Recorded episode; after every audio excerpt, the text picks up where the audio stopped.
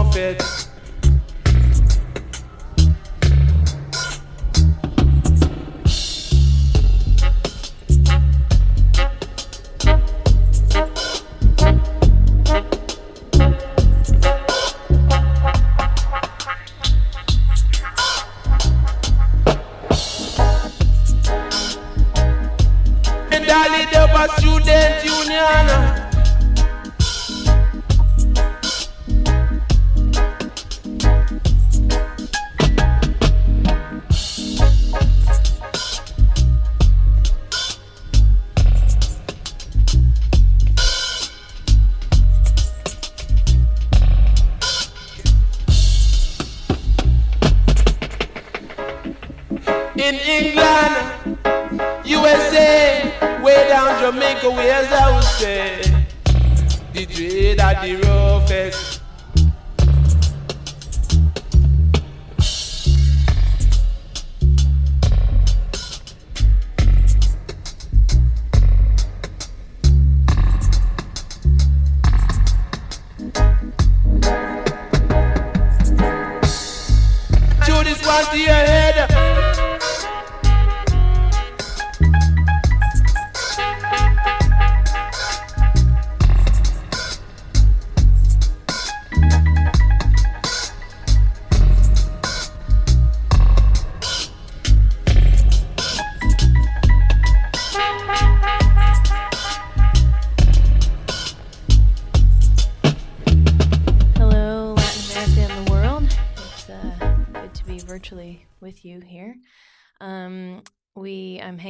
Professor Winkleman, who we're Hello, gonna hello. he's yeah here, Joel, as many of you may know him, um, and we are going to talk a little bit about the um, the last chapter that you guys are reading in the OAS book that by Herz, and then um, the Tickner piece that you read for class.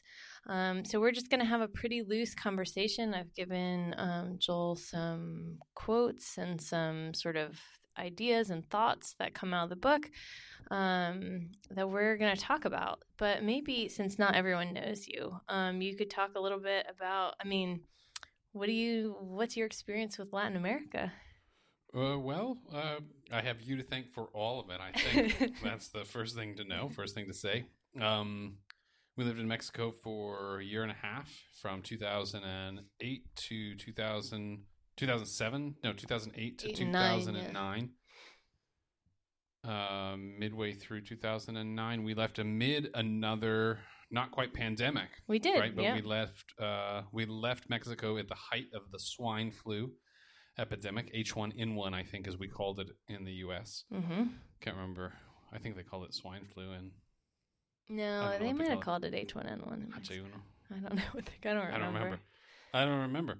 Um, and then we w- went to Nicaragua for alternative spring break. Lived in Panama, Costa Rica on a research trip, and I think that covers it. Yeah, other than your brief visit, we also went to St. Kitts and Nevis. Saint Kitts and Nevis. Saint Kitts and Which Nevis doesn't count as. Latin America, I guess, but is in the Americas and Part of certainly Americas. part of the OAS. certainly part of the OAS. Yes, and Caribbean broadly speaking, I think is Yeah, part of the mm-hmm. Americas. yeah, and parts of it are Latin America. That's true, but not St. Kitts and Nevis. Not St. Kitts and Nevis. Not St. Kitts and Nevis. All right. Well, I think if Guyana gets to be Latin America, It often doesn't actually. it often doesn't. No kidding. yeah, kidding. so Latin America usually we talked about this a little bit at the very beginning of class. You guys, this, you can go. We can give like Professor Winkleman a little review here, but Latin America tends to only be the the um, rom- romance languages, right? So it's the French, barely, right? Haiti barely gets included, and then Suriname? no, No, Dutch. they're Dutch. Right. So it's usually just the Spanish and Portuguese, right? You get the Spanish speaking countries. You get Brazil. That seems like splitting hairs. I mean, I know that culture matters, sort of, or does it? I don't know. I don't know. We can think. We can think about it. We could think about it. We could think about it. Um, but a lot of the Caribbean states are microstates, um, even including countries like Belize, which have less than a million people. So they also have somewhat different dynamics just because their populations are very small. Okay. Anyway, okay. Well, Colombia is definitely part of Latin America. It is, And that's- indeed. That's what you started me off with here. That Colombia has. This is from Herz. Looks like pages 32 through 34 in your book. I don't guess this is a direct quote because it's too short to cross that many pages. It is not a direct quote. Uh, Colombia has very high military spending, second only to the U.S. Is that in the region? In the region, in correct. the Yeah, world? yeah, yeah. Not in the world.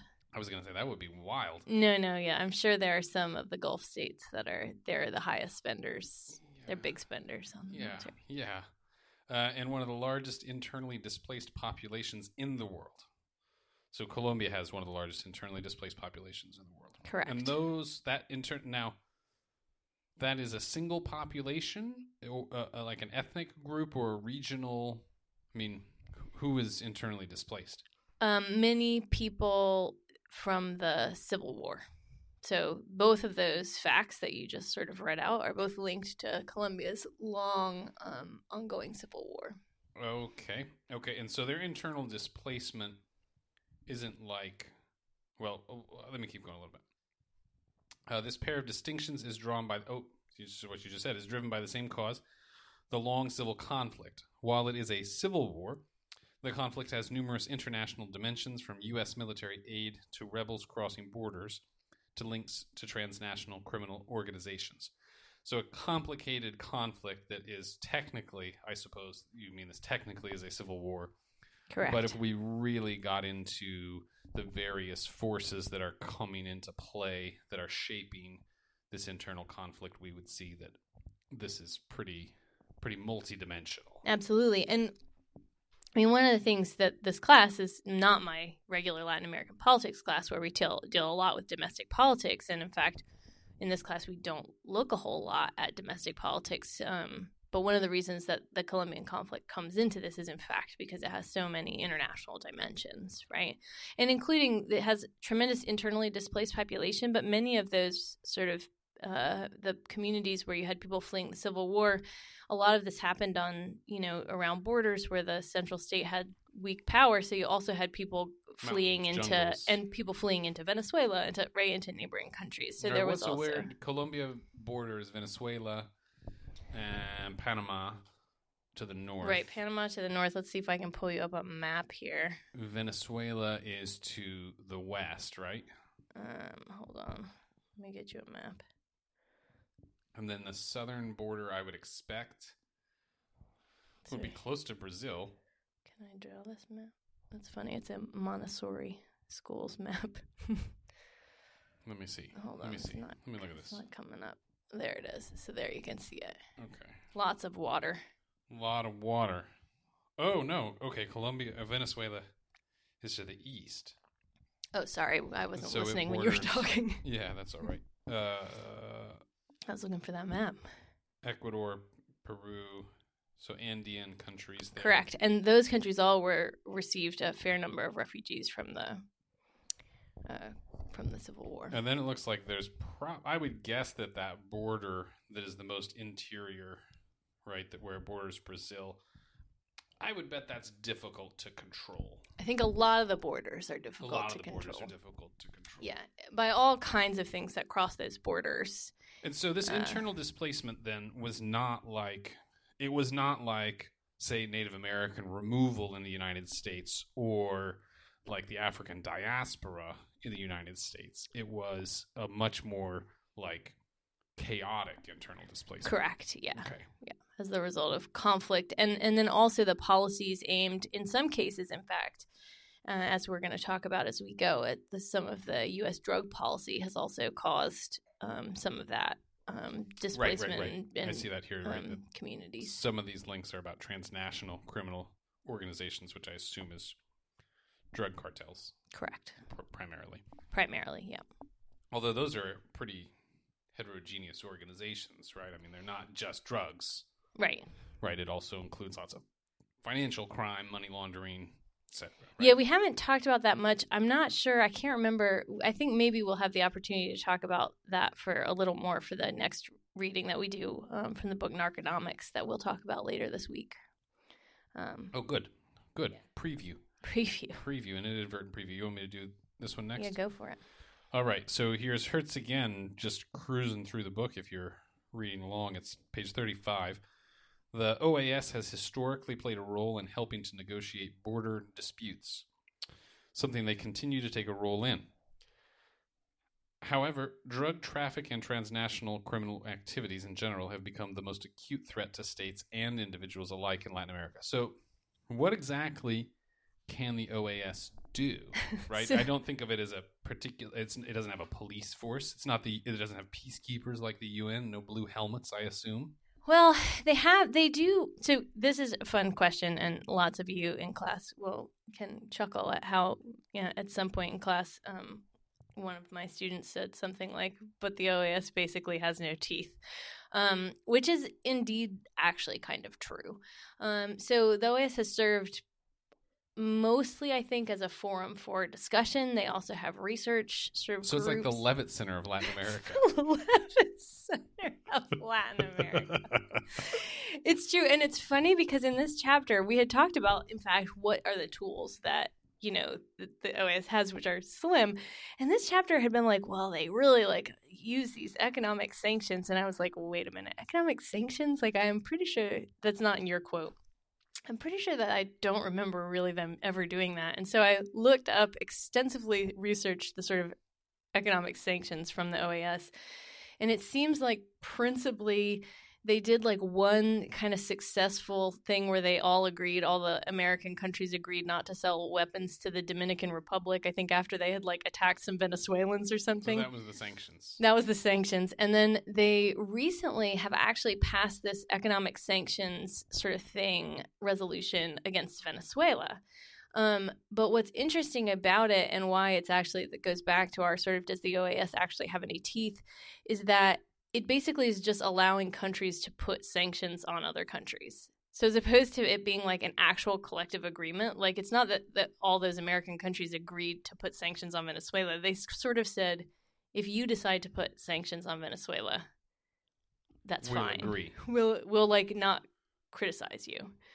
Um, because on the other hand, the sort of U.S. Cuba policy has been opposed by Contentious within yeah, the OAS. and so it kind of is like the green light more than a kind of concerted policy of sanctions, um, because there's actually a lot of divergence in um, policy opinions and goals in, in so the OAS. Would, so the counterfactual would be that in the absence of the OAS, a member state might not abide by or oppose. Is that what you're saying? I mean, I think that the the goal. Like the world without the OAS, who sells? Does someone still sell guns to the DR?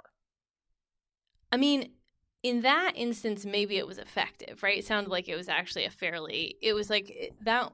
That was back, I think, in the '60s or something. I can't remember what the date of that was, but it was a while back. Um, and in that case, it may have actually been a kind of concerted policy. But it seems that it, even though the OAS goes for this kind of universal like consensus making is like part of the OAS. And I think really the group is far more normative than otherwise. I think they also have some influence in terms of allowing the large development banks to then turn on and off funds. I see. Right, I so see. it's not dire- intermediate with financial power. Yeah, and they do a lot of this like monitoring. They write reports, right? I mean, it is this joke of like the Levitt Center of the, the Americas.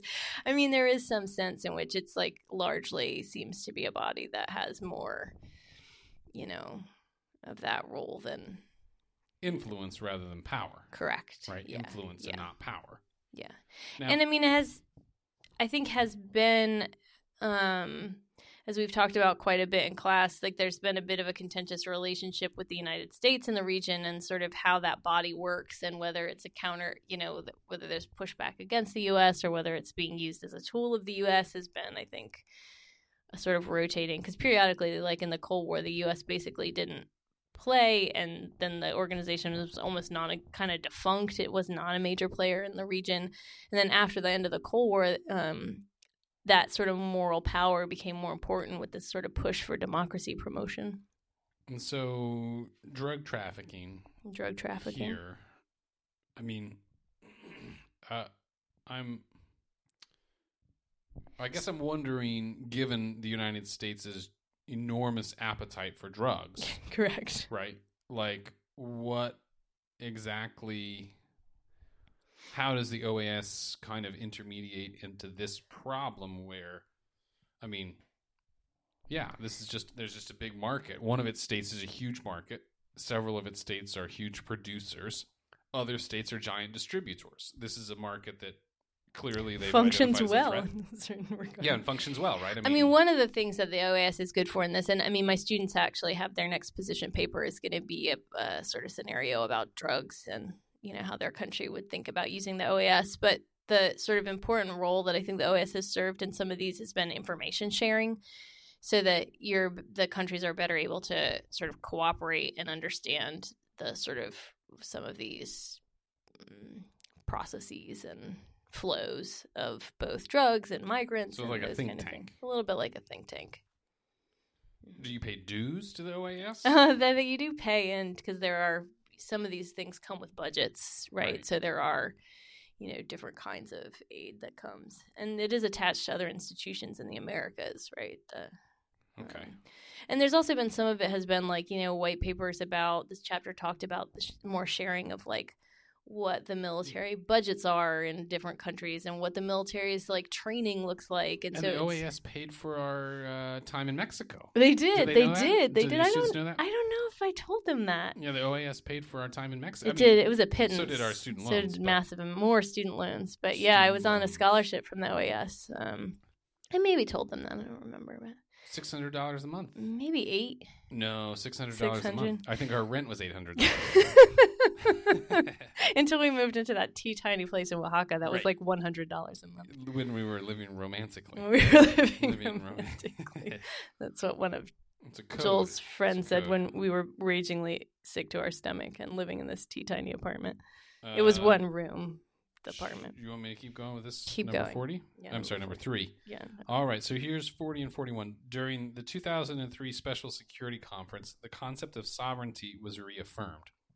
That's national sovereignty or Yes, the National OAS. This is one of the reasons that the OAS has a hard time doing anything, is because they're really into sovereignty, national sovereignty? national sovereignty, which is, I mean, as you might imagine, this is a big uh, attempt to not be run over by the United States.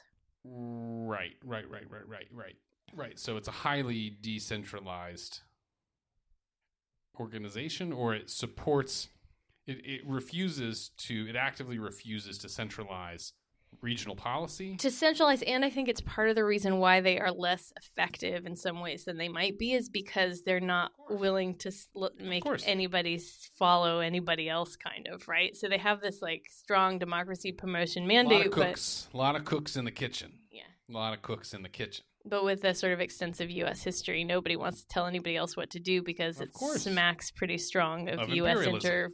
Interference of and imperialism, right? I mean, this is cha- that's an interesting element Yeah. of some of the challenges of international cooperation in a region defined by centuries of imperialism. right, and, where that continue to try to cooperate with one of those former powers, exactly right? that you're still working with this player that is um, you kind of hate, but Right. you also need and you also like maybe, and you know right. want to emulate in certain ways, but. If you're Costa Rica, you're good. just kidding. Just they have kidding. but they have they, they had more robust welfare. Uh, you know. Wasn't that the joke in Costa Rica that The- they? w- wanted to be the U.S. yeah, right. Probably. That's what my Spanish teacher there told me. Okay. So s- Joel's taken Spanish in a number of Latin American countries. Mexico, Costa Rica, two. Oh, you didn't take any in Panama, I guess. didn't take any in Yeah, Panama. that's right. No. You decided you were fine at that point. Well, yeah, I guess I was good enough. You were good enough. good enough. You were good enough. Good. I can get around. Yeah. I can get a. Mhm. What do we call that? A. What do you call that? A. Shoot, the thing with the. The. The they they don't call it just a coco. Oh yeah, what Uh, did they call it in Panama? Pipa. A pipa. Una pipa. Yeah. Uh-huh. That's the when you get the coconut water in the coconut Yeah, they like cut off the top. Yeah. 75 cents, something like that. All right. Uh, reaffirming sovereignty. The conference also highlighted major differences in orientation in the region. I bet. Chile focused on human security, Colombia on illegal armed groups. What does human security mean? That's why I gave you this card. yeah. Yeah, I mean, I know Colombia and illegal armed groups. That's like clearly a reference to the FARC. Uh, focusing on human security, I suppose that this has to do with the aftermath of the Dirty War. Is that right? Oh, or no? you know, I mean, maybe a little bit, maybe a little bit of that kind of sort of thing. Um, I love this human. Finish the. Is there Okay. more on the Human card? security in Chile, illegal armed groups in Colombia, drug trafficking and terrorism, maybe in Argentina. Drug trafficking and terrorism in Argentina, yeah, in Brazil, I Brazil. think. Yeah. as poverty as a threat in itself.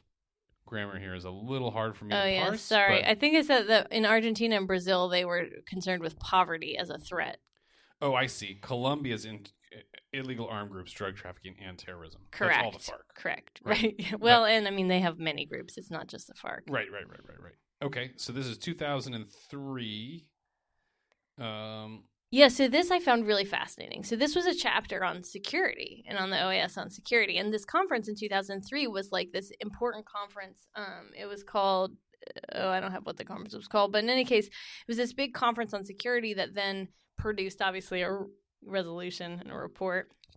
The resolution had these like clauses, you know, in this sort of parliamentary Whereas, procedure way, we right? decide that human security is important. Exactly. So, okay, but no countries are named, right? I see. There Whereas we support human correct. security. Absolutely. right. Whereas we are opposed to illegal armed groups. Exactly. So Therefore, it let goes it be resolved that correct. don't sell guns to the DR. Don't know. this is later. We're fine with the DR now. Okay. Okay, so it has A to Z of things that they're like Uh-huh. affirming or whatever. Ho- this hodgepodge, and I was like, human security. What is what exactly does human security even mean? So I pull up, I find the Uh, document. Seguridad humano or something like that. Well, I, I pulled up the English, English one. I didn't. I- yeah, I mean, I don't know what the. I should have pulled it up and seen what it said in the Spanish, but I didn't do that. That's actually also curious to think about what the translation is. yeah, you know. Um, but I googled human security because that was the way it was in the book. Um, and so what was fascinating to me about this declaration is this the where I found the human security one um was in this point E, right? So what is that? Five down. Five e is the letter yeah. E. And I'll read it. It says in our hemisphere, as democratic states committed to the principles of the Charter of the United Nations and the OAS, we reaffirm that the basis and purpose of security is the protection of human beings. Security is strengthened when we deepen its human dimension. Conditions for human security are improved through full respect for people's dignity So a Human rights. Yeah. and fundamental freedoms, as well as the promotion of social and economic development, social inclusion, and education, and the fight against poverty, disease, and hunger. So, this is a- a resolution about security, right? This is a mm-hmm. charter Right. on. You're sneaking human Security- rights into. And then the Okay. next one, it well, not only human rights, right, but like social and economic development. I mean, you've got all this. The next point F, right, Okay. is that um, which I mean, this is fitting with the OAS, but also fascinating thinking about this in a document about security. Um, is that education for peace and the promotion of a democratic culture play a key role in the development of states, the strengthening of stability, and the consolidation of our hemisphere as a region where understanding and mutual respect, dialogue, and cooperation prevail. Isn't that wild? It's pretty weird. The next one was like about weird. women.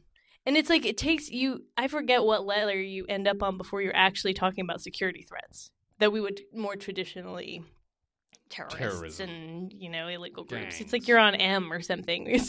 Maybe it's a little earlier, but this stuff was much more foregrounded than the more traditional like we'll work out our border disputes and we'll go against transnational crime and Well, it's like it's a recognition. I mean, it's. I mean, this sound that's like sounds like NGO boilerplate. I mean, Right? I mean, suppose In a sense, it's NGO boilerplate.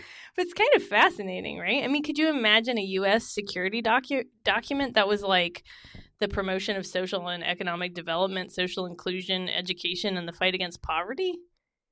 In 2003, heavens no, no, in 2003, not that even we now, were still right? really 9/11. I mean, Maybe. maybe I don't know. I don't think so. I don't know. I mean, I just can't imagine a document with like whatever the title was, the Charter for Security in the Hemisphere. You know, it was Right. interesting to me that you I had this like I see that as greater evidence of the marginality of the OAS. Yeah, maybe that's true. Well, no, but there's also not a lot of. I mean, the, it is Right, I true mean- that this transnational security. There's not a lot of interstate war Right. in the Right, right, Americas. right, right, right, I mean, there have been these border scuffles, but I mean, Yeah, and it's not in not even historically. correct, Right. correct. So you n- not only not now, but historically, the major aggressors have been European powers or the United States. right, right. Yeah, it was the U.S. who kept coming also and like taking over people's states more than the other Britain regional. Falklands. Yeah, Britain still does have the Falklands. And the OAS couldn't do anything about that, I don't think.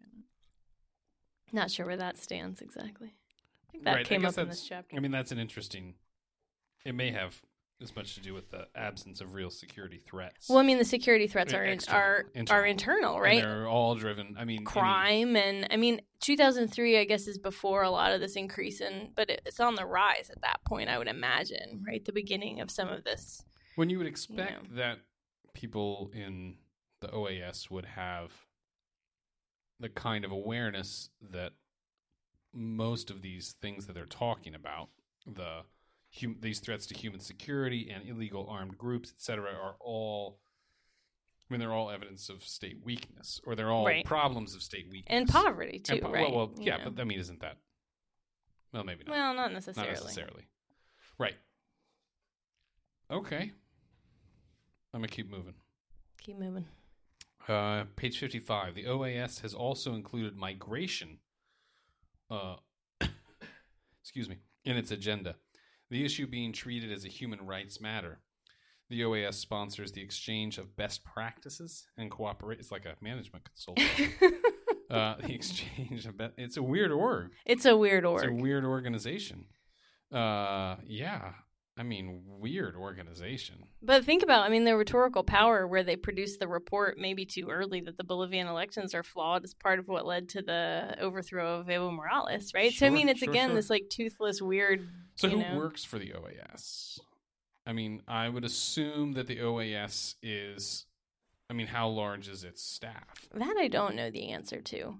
I mean, you have the top layer, which is like the dignitary kind of, right? You have the I ambassadors, the but then. bureaucratic layer is drawing a group of transnational Latin American, Certainly. Absolutely. highly educated professionals. 100%. Right. But it also, like in some of the monitoring, like, you know, when I worked at the Carter Center for that year and the, put together some of these like electoral monitoring stuff, you also brought, I mean, they were bringing together professors and, you know, that people that do that monitoring aren't always staff of these not Sure. NGOs, right? They're like, oh, like, you know, this person is a expert on Venezuela, so like we're going to ask them to come and monitor the Venezuelan elections or this person is an expert on, you know, whatever. So some of it is also these like that they're networking hmm sent they're like LinkedIn for experts on the Americas or whatever, you know. Well, it makes sense, right? I mean, in a sense, what the OAS The really Levitt is, Center. is doing, and, and I mean, absolutely. I guess this metaphor has really stuck with me, but it sounds to me like part of what the OAS is doing is, despite the fact that it's not centralizing any kind of decision making or centralizing any policy, it is providing a certain kind of centralization of human capital Right. Yeah. that you are essentially provide this organization what's great about having an organization like this is that it creates a magnet for highly educated Latin Americans, Right. including people in the United States, right? I mean, including highly educated Right. people from the region Right. to coordinate Canada. work together in Canada to Canada. Canada. Canada's for the the Americas. Yeah. That's bizarre. It's the Americas. The Organization right, of American right. Is States. Belize in there? Yeah, all the Caribbean is in there. They were a little later, the Caribbean states.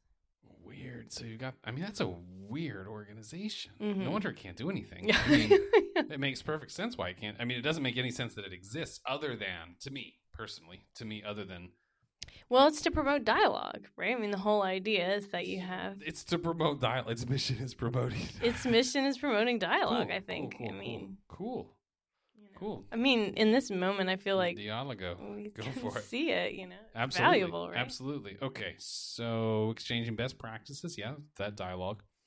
And cooperation among sending, transit, and receiving countries in order to respect and protect the human rights of migrants and promote more effective exchange of information. Yeah, we're gonna read a lot of dark shit about migration coming up, so I sort of thought I would just put that in there as a So the aspirational goal here. OAS cares about this problem, The people, yeah. presumably. So they're just signaling we recognize migration as a huge part of our region. I mean, the other thing I guess I would say is that I think, in the sense that you just said, that what the OAS is doing is creating this sort of network of these sort of transnational actors or like cosmopolitan actors, right? I mean, I would also say that the it is tending to be actors that are committed to the values of democracy and It's human NGO. rights and right, yeah. Yeah. So that you, you know, I mean, in terms of if we think about it as an organization that pushes um norms, right? That that's like partly these are actors that are going to stand up for migrants even when their own states are not necessarily. So if you work right. for the like, OAS, you send a lot of emails. you You go to a lot of summits, conferences, conferences a hundred percent. yeah, yeah, absolutely. You're just flying around the region, going to summits and conferences, Yeah, talking on, having Zoom meetings with people, connecting, networking. You okay? yeah. All right, all right, all right, all right. Sounds like a cool life. yeah, I mean, maybe they'll hire me. Don't say that. Don't say that. All right. What I wonder what they're doing about COVID. Oh well, uh, we're gonna think about The that this semester COVID. too, a little bit here. All right, you want to do one? No, mine's No, I gonna keep going? go- Okay. keep going. Keep All going. right, I got this one from Teichner. or Tickner. Tickner, sorry, Teichner.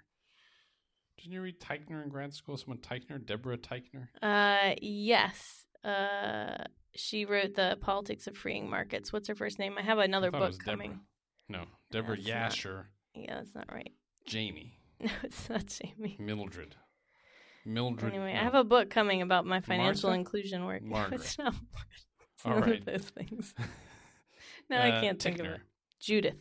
Judith Teichner. Nice, Yeah. nice, nice. Uh, all right. So Tickner, page seventy-seven. She says, "Any discussion of United States policy in Colombia must begin with drugs." Yes. Since the mid 1980s, I bet that's I bet that sucks if you're from Colombia and everyone's always like drugs. Oh yeah. I'm it's sure. like I'm sure it's it's probably. Do you think it's worse than Italian Americans in the mafia, or the same? Mm, I bet now it's worse because I bet some of the Italians and the mafia thing has faded. Post Sopranos, Well, that's now old news. right? I mean, right? There's those no shows that are like narcos. Right? There's like the shows, are narcos, now, right? right? Exactly, exactly. So I mean, maybe now it's more Mexico with the narcos. Now, so does that mean that the United States is doing a better job of incorporating Latin culture? Right? I mean, isn't by I mean, stereotyping into the drug countries or whatever? what do you mean? Well, they I mean, more isn't that how it goes? Right? I mean, Right, you replace you- a certain immigrant with their these negative stereotypes, and if you're saying that the Italians have now been superseded by, all right, this is I stupid. which which is which on Netflix and HBO shows. Right. You could do a survey, but I think there's a lot of drug stuff out. But I think Mexico I maybe. bet. I, I guess my point is, I I bet. don't know. You guys could tell me in, in your TV consumption, since I imagine you're all watching a lot of television, whether you think who's who in the region has the worst drug stereotype right now. Colombia or Mexico. I think right? Mexico. Probably Mexico. Colombia is probably old news. But People they did make that the show- Cali cartel. Didn't we try to watch that one Narcos show? Wasn't that about Colombia and I couldn't stand it? Narcos. Yeah, Narcos was about Colombia. Then they made a new one supposed that's to be About Mexico. He was supposed to be what's The his DEA agent. The DEA agent. Yeah, I remember it was like the DEA agent. Anyway, whatever. You guys can tell us your thoughts about Narcos. I couldn't watch it. I Yeah, Decided little- I didn't like it. Yeah, it was a little melodramatic. Yeah. Um. Okay. So we have to begin with drugs. I mean, I just feel like it will probably suck to be Colombian. It would be like drugs. Whoa. Okay. Well, it wouldn't suck to be Colombian, but to be No, no, recognized it, by would be, it would suck. No, no, no, no. That's what I mean. Like Yeah, that would yeah. be the suckiest part of Right. being Colombian. Sorry. right. Is having everyone be like, oh, is, you, is there Oh, cocaine everywhere? Cocaine. Yeah. Well, you get some cocaine. yeah. All right. So since the mid 1980s, when illicit narcotics were declared a lethal threat to America's national security, the drug issue has been central to relations with Colombia. Washington's counter narcotics policies have been based on repressive, prohibitionist, and hardline language on strategies that have changed little in the past few decades. The last few decades. The manner in which Colombia itself has addressed the drug problem derives substantially from the United States approach. That's on page 77 in your Tickner reading. So, the manner in which Colombia itself has addressed the drug problem derives substantially from the United States approach. So, what's up with this sovereignty thing? The OAS asserting sovereignty has something to do with this, I assume? Well, I mean, this is now we so so if we come we're coming back around. So we the OAS book is all about the OAS. This piece is little about the OAS, right? this Okay, piece is much more about the bilateral relations between the U.S. and Colombia, and about the way that the U.S. has framed uh, Colombian efforts. But I kind of liked that And we sort of began opened with the OAS quote. And then sort of are moving into this piece that's actually showing what some of this looks like in practice. And I mean, one of the things in class that we've thought a lot about is the historical relationship between the United States and the region and that sort of usurpation of sovereignty, right? Where they, right, right, right. that I mean, this is why the OAS. And here we sort of see a modern day example of this sort of way in which the United States, through their funding, is actually determining national policy, domestic policy in Colombia. So, right? through their funding. Yeah, and I mean this just to point out this Tickner article was written in 2003. Um, but lest you think that this is old news, um, I was looking at sort of what the con- contemporary funding is. Colombia still is the biggest aid recipient, U.S. aid recipient recipient of foreign aid from the U.S. in the region, right? So, in spite of the fact that there are other countries that are poorer have or the highest whatever, military spending, too. So, that aid Correct. is probably a lot of military. So here's what I have I could get for you from a Congressional Research Service report is that um, Congress, the U.S. Congress, appropriated more than 10 billion for Plan Colombia, which was the drug anti-drug plan, and its follow-on programs between fiscal year 2000 and fiscal year 2016. About 20% of which was funded through the U.S. Department of Defense. Right. It's Right, so military it's money. military jets money. and helicopters. Probably Correct. not jets, but helicopters. Yeah, maybe. I don't know what all. Yeah, uh, fumigation planes, that kind of stuff. Also, Fucking Agent Orange, man. No, No. it's like uh, herbicide. So we drop mad amounts of herbicide that kills Humans. and illicit crops as well as drugs. Right. Cool, cool, yeah, cool. cool. How's your Cool. life? Yeah. How's your life internally displaced people? Yeah, correct. Um, then since 2017, Congress has provided nearly 1.2 billion in additional assistance for Colombia. Um, for 2019, Congress appropriated four 418.1 million in foreign aid, um, which encompassed efforts to promote peace and reconciliation, assist rural communities, and continue counter narcotic support through the U.S. State Department so they're getting state money, they're getting DoD money, and USAID money. So and USAID. Agency for USAID International- in state. development. Uh, I think it's its own bag. It's its own bag.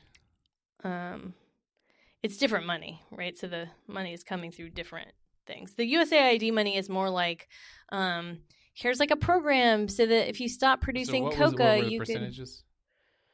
Well, I only know that it's 418 million dollars in the last appropriation, Okay. um, and I don't have all the percents. Twenty of twenty percent of which from this one period came from Department DoD, right? Right. And then we've, con- you know, Congress has signed two continuing resolutions for 2020 um, with aid levels set to match that. So, so we still are um, throwing a lot of money their way, and a lot of it is still tied to this very militarized um, policies that you read and about. very hardline policies. Very hardline, very militarized policies that you not read about. development policy. Right. Well, UA, well, what, what's sort of fun is, you know, when we talk, fun, fun, I say darkly, right, is, you know, in the way in which we talked about some of those policies that during the Central American Civil Wars, when we were reading the Schoultz book, I think this came up, um, where the U.S. is simultaneously funding sort of military side and then also rural development. That is actually what's happening also in the Colombian case, right? So they're like, please grow coffee instead of coca. And then they're like fumigating all the fields that may even potentially include uh, coffee fields if they're near coca, right? Do you see what I'm saying? Right, right, right, right, right. And then this gets really confusing to me because I imagine that so whatever Congress thinks about Colombia, I'm sure they think a lot less about Colombia than they think about how they can use appropriations bills like this to serve their own electoral interests, right? Certainly. And so you've got this policy. So you've got Colombia, the the state that's the recipient state here, hmm who is receiving all kinds of crazy mixed funding streams Correct. for different kinds of activities being administered. Well, being del- so I- I mean, who even knows? I, I don't know the the internal politics well enough to understand exactly how those different pots of money are being administered, right? And then if we go further back to the to the to the giving state, then we've got the same confused mess of shit on the other side. Right. The thing that's kind of interesting, actually, I think, and especially if we think back, um, if my students think back to the sort of Schoultz readings that we did early on, is we saw a lot of this like policy inconsistency out of the U.S. coming from the um, coming from that switching between like a Democrat and Republican policy priorities, right? So that you see that like okay, we cared about this, but then it became like politicized in the U.S. and then it like switches around and a different party wins. But and that it's like, deep right. state is keeping. it Well, the deep state keeps it going. But what's and one of the things that's interesting apart from that is that the Democrats and the Republicans have been relatively consistent on Colombia policy. Maybe because we've never actually had a like different take on drugs. Right. Right. I mean, I guess Right. now this current marijuana legalization, but that really hasn't shifted. We're not to a harm reduction. No, not at all. drugs. And that has never Nowhere become close. a political split, right? I mean, like everybody would be like, "Stop cocaine." I mean, no, like, we're still a generation away from drugs being an issue in the United States, like Y- an, in, in the Yeah. technical sense of an issue. so I think that because that hasn't been politicized, and because it's also very remote from like the consequences for these people. I mean, maybe Mexico will change some of this too, where you actually have people, and like maybe the Central American caravans and stuff, right? Where you have people actually fleeing into the United States, but Colombia is Right. very far, right? I mean, right, we right. Don't have like the Darien Gap. mass we don't have like mass amounts of Colombian refugees that are like streaming across our southern border that will then make us think wait what are we doing with our policy right so that that also has made i think it be less politicized politically salient in the united states so it sort of doesn't matter it's like you know activists might care but like you haven't had the same kind of general public concern over like right, i mean probably most right. This is approving the executive branch to spend this money. Yeah, I mean, if I had if I had polled my students about who receives the most foreign aid, I'm not sure they would have picked Colombia, right? Or I- if I I had have. asked you beforehand, you know, who do you think in the region receives the most money I from the have U.S.? said Mexico. Right, Well, I mean, before Trump, right, sure. right? Before Trump, I would have said Mexico. hmm Okay. All right. All right. So going to the next page in your Tickner reading. Given the sense of moral superiority that has traditionally characterized United States relations with the rest of the world, that's bizarre. Uh, drug consumption is understood as being prompted by the availability of illegal drugs, which are concentrated, unsurprisingly, in the countries of the periphery. It is not seen as a problem originating in the demand for drugs in the United States or in the prohibitionist strategies that have traditionally characterized America's handling of this issue. While this rationale clearly runs contrary to common sense economic rules of supply and demand, I'm sorry, common sense economic rules of supply and demand, that's an adjective. It tends to reinforce the underlying assumption of moral purity on which America's sense of self is partly based. How about that? That's a mic drop moment right there for Tickner, it seems. Uh, yeah, I suppose that's. I mean, it obviously makes for stupid policy, sure. right? I mean, it makes for obviously counterproductive policy, right? If you're not doing anything to curb demand, demand is high for drugs in the United States. If you do nothing to do to combat demand and you just try and control the supply, I mean, it's insanity. hmm Yeah. It's insanity. Well, one of the things that is interesting is this. So I think that I, I like this for a couple of reasons. Um, so one, the, this piece that you, the part of this piece that you didn't see yet because I haven't given you that. That was the last quote I think I had given you, but she makes this argument that basically we have okay, so we've got this like moral superiority part, and we've sort of overlaid this based on our politics of the moment, right? So that first we in the sort of 80s and 90s we ended up overlaying this sort of like moral superiority about drugs over our politics about communists and guerrilla fighters, right? So then we created basically the narco guerrilla, right? The, or the narco guerrilla, like if you're sort of doing the English version. That and so that replaced our communist threat, or it was fused so it was fused, right? threat. So our con- we don't like the communists, so we in- hate drugs. we hate drugs and we hate so that we see our policy initially sort of has this very heavy overtones of fighting the FARC, right? Which is one of the big But you know. communists don't do cocaine. So, so this is one of the real booched sort of U.S. policy goals, right, or policy like programs, right? Is that, and the Colombian government, of course, knows that they have to take the U.S. military money about drugs, and maybe they don't care that much about drugs, but they care a lot about the FARC, right? The Colombian Right, state, right, right, right. But the Colombian state knows that they have to like be like, yes, yes, drugs, right? Well, so they're they're like, oh, the narco gang. guerrillas, like, yeah, like we hate the narco guerrillas. They're definitely narco guerrillas. and it's not to say that the FARC wasn't also uh, the FARC in that time period, especially, had huge swaths of territory where coca leaves were being grown.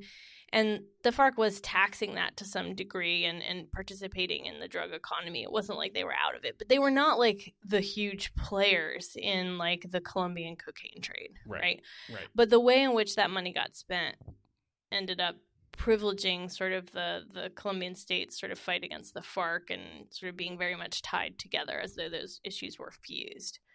Um, Right. And then, interestingly, um, in the 90s, we actually, the sort of drug policy that was happening in, at the time takes this, the Colombian state, along with U.S. assistance, right, takes down the Medellin and the Cali cartels, uh, which, if you guys have been watching Narcos, I think this deals with some of that stuff, right? Definitely, definitely. I think that's who Um, he was supposed to be. Escobar, right? Escobar. Pablo Escobar. Escobar. That's who was supposed to be. Um, so in any case, right, those cartels get taken down, and one of the things that happens with that fragmentation is that the the like all these rebel groups, which is not just the FARC at this point, end up splintering and becoming well as as the drug trafficking orgs that were more centralized splinter, that actually more control comes to these political groups. Right, so the FARC actually Right. becomes more More involved and more powerful in the drug trade the post the right. like d- collapse of these, as well as these right wing. so they become narco terrorists. okay so then right so the narco guerrillas is the first term then september 11th happens and then we stop caring Oh, right, they're terrorists. right, by then now we've sto- sort of stopped caring about the la- the communists right the cold war has ended in this period right and now we care about terrorists and then we get the, the label of narco terrorist comes like Maduro.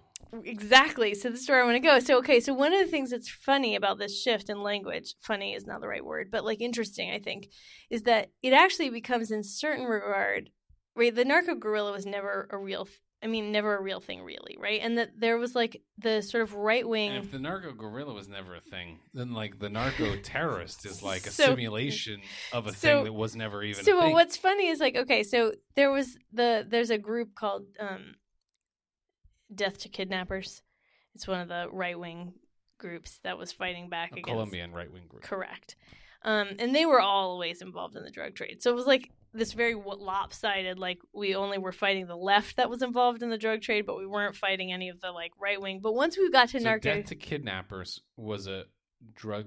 They were involved in the drug trade. yeah well they were also started taking drug money off they become more involved again after we the cartels get sort of destroyed but in any case what happens as you move to narco terrorists is it does democratize things a little bit where like the right wing groups also become narco terrorists in the us's eyes right so instead of it just being the left now you actually get a little bit more. You don't care about ideology anymore, Well, now maybe they're all narco terrorists, right? Yeah, because right? Ideology. I mean, I still think we privileged the right because Oh, the state course. did, you know. But like, even no matter who our regime was, but like Right. because this, you know, when you have like these guys like Uribe, who was a right wing guy, right. um, you get that privileging. Um, so anyway, okay, so you get that. Um, and then, but what's the fun about that is as you as the the success in the drug war splinters, the actual just straight up drug cartel dudes like Okay, Escobar, the narcos. you actually the US actually had a hand in kind of creating the narco terrorists that it was afraid of, right? Because then those actual more Of course, political yeah. groups become more involved in the more Right. powerful in the drug trade, right? So it's sort of ironic, right? Um and we of course had basically no success in actually affecting production, trafficking or consumption, which has remained the same. So no matter what we've done, right, it's that stuff Right. is You all keep the demand where it is. People are going to meet that demand. right. And so Right. I think the last thing you don't have another card, do you? I've got Uh, two left. Oh, I thought that we were done. I thought eh, maybe No, I I, got- preempted you I got on two some of these cards. Uh, You did. You did. You just read my two cards. I was like, I thought I had some more cards. It comes but- from 79, 70, pages 79 and 78 about the me. Cold War and the shift from Oh yeah, the shift yeah. in priorities from I thought I had 11. given you that. Yeah, you had. I just didn't get there. Yeah, You- sorry. I thought you were finished. You preempted me. Well, Well, that's fine. Well, in any case, so there are some good quotes about that stuff that I didn't just make pages 78, 79. Joel read.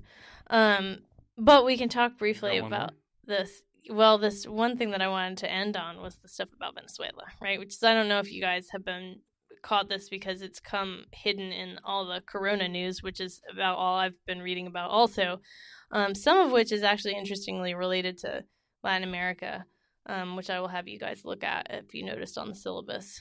Um, What, a- a $15 million reward for the capture of Nicolás Maduro? so yeah, so Maduro has last week the U.S. put out an arrest warrant for Maduro and some of his inner circle, um, with a huge reward. Um, Crazy. crazy, crazy. Um, and the Who's language. driving that policy? State? It was the AG, the Attorney General, was the one that spoke out about Department it. Department of Justice. Oh, so he got he got Barr to do it. Barr did it. So Barr th- did it. listen This to is this. insanity. Listen to this quote. This is pure insanity. So, um, he's the crimes that Maduro is accused of include in the list narco terrorism. Like this word that we've just been talking about, talking about how it was kind of meaningless, right? That you have this So narco what terrorism. exactly is the U.S. interest? but wait, getting I gotta read you this Okay. before. All right. Okay. The so Barr, the U.S. Attorney General, accused Maduro of quote dis- deploying cocaine as a weapon Deploying cocaine as a weapon. to undermine the United States. Isn't that crazy? Weird. Isn't that that like early moralism from the Tickner about like our moral thing about drugs, and then combined with the like narco terrorist stuff? It's like all Yeah. bundled into this like totally contemporary modern day package. Yeah, although I also feel like it's part of uh, our new American politics where we're obsessed with like the weaponization of everything. Maybe Like- so. We're obsessed with describing shit as weaponized all the time, Yeah. right? Like the state is. I mean, we're all like we've gotten so paranoid. I mean that may be true, but this one was crazy. Deploying cocaine as a weapon against the United States. I mean, this It's is pure like insanity. bonkers. It's, we're that's that's some Yeah, I mean it's a really crazy position, and I mean again, if we're like thinking back at the uh, to the OAS, I mean Maduro is now backed completely into a corner. So like any sense that you might have a negotiated transition. How does the OAS relate to Maduro? so they kicked him out, They kicked him out. and Guaido's people are in the OAS now. Whoa. Yeah, was that that had to have been contentious in the Yeah. region? I mean, I, I I'm sure. Wouldn't you expect? I'm sure, because there's still some. I think in the Caribbean, I think they think that the Caribbean tend to be like more. Yeah, yeah, yeah. They like the Venezuela. But I mean, a lot of the left is out in Latin America, right? And I mean, Venezuela is a hot mess, right? I mean, there's like it's tremendously bad, and like I mean, yeah. as you start thinking oh, about right. A lot of people hate Venezuela now, right? right The because there's Brazilians like mistreat the Venezuelans like crazy, right?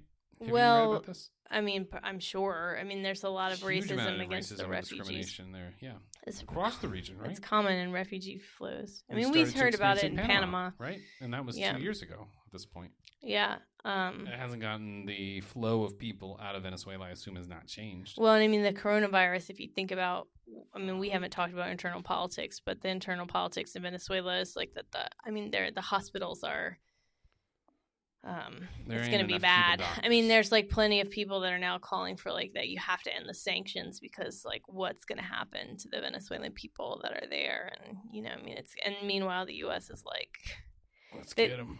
I mean, and it's scary because in a certain regard, this is, I mean, maybe it'll sort of work with sort of scare quotes this time. But if you think about the sort of policy we've had towards Cuba, which in every moment that we were like, now, if we really put the screws on them, this will work. And it never worked. And so you worry that, you know, what suffering is this going to cause? But I mean, the idea is that because of the COVID, the, the opposition Guaido can't hold rallies because you can't have people together. And so it's really put kind of the kibosh on the opposition's ability to Ah, so this organize. is why you, and so I think theoretically, this actually may be like, right. yeah, that Right, like you now is the moment that you like that the the the country's going to be falling apart because of the pandemic, and so Right.